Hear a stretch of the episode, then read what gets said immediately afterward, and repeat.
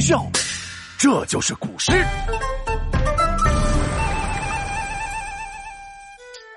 清明节雨纷纷，曲折小路很清冷，赶路人有哭声。行走匆匆失了魂，思乡情何其深。小饮酒解愁闷，问牧童不吭声。举手指着杏花村。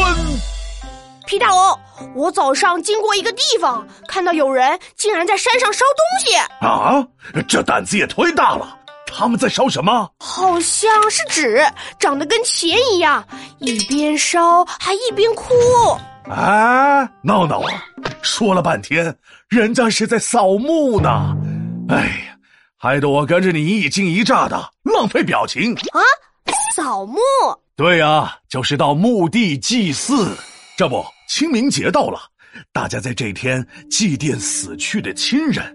清明节可是中国的传统节日，和春节、端午节、中秋节并称中国四大传统节日呢。嘿嘿，又长知识了。那古时候有没有关于清明节的诗啊？当然有了。今天就跟你说说唐代诗人杜牧写的一首千古流传的诗《清明》。嗨，原来是小杜的诗，我跟小杜很熟。嘿，看来之前没白学，记得小杜了。嘿嘿，竖起耳朵听好了，神龙要开始讲课了。《清明》，唐，杜牧。清明时节雨纷纷，路上行人欲断魂。借问酒家何处有？牧童遥指杏花村。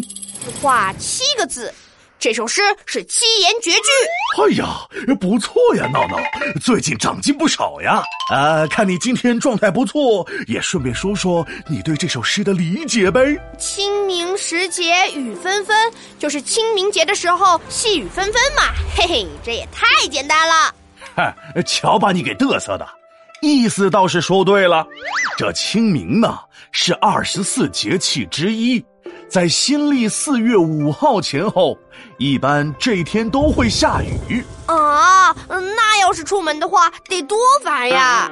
可不，诗句里就用了“纷纷”两个字，意思是多而杂乱。也形容行人心情很差。哇，这个词用的真是妙。不过皮大龙，接下来我有点不敢往下念了。啥？为何不敢呀？路上行人欲断魂，这也忒吓人了。路上的行人都要变成鬼魂了。啊，去去去，满脑子都是牛鬼蛇神、妖魔鬼怪的。断魂是指像丢了魂似的，形容十分悲伤。这句话的意思是路上的行人心情忧伤，哪来的鬼魂呀？嗯，哦，原来是这个意思，那我就放心了。借问酒家何处有？诗人怎么突然想喝酒了？咋一点征兆都没有？谁说没有征兆了？有。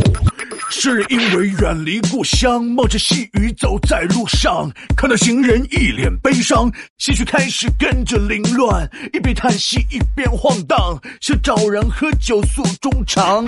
哟，哦，可可他是跟谁问的呀？这句诗压根就没人呀，该不会真的是？你还没完没了了？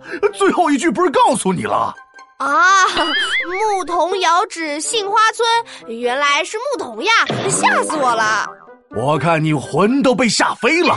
这诗人看到了牧童，便向他问路。遥指就是指着远处。杏花村是个地名，以产酒著名。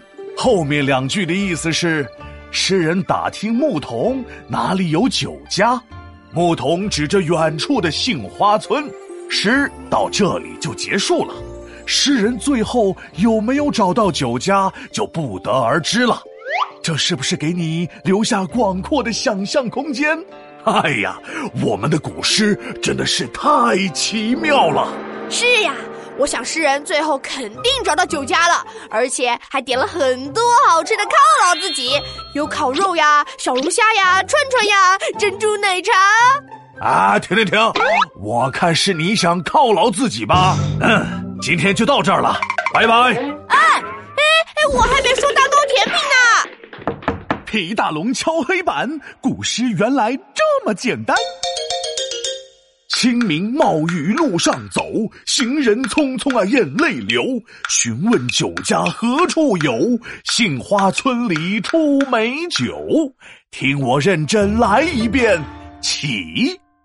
清明，唐，杜牧。清明时节雨纷纷，路上行人欲断魂。借问酒家何处有？牧童遥指杏花村。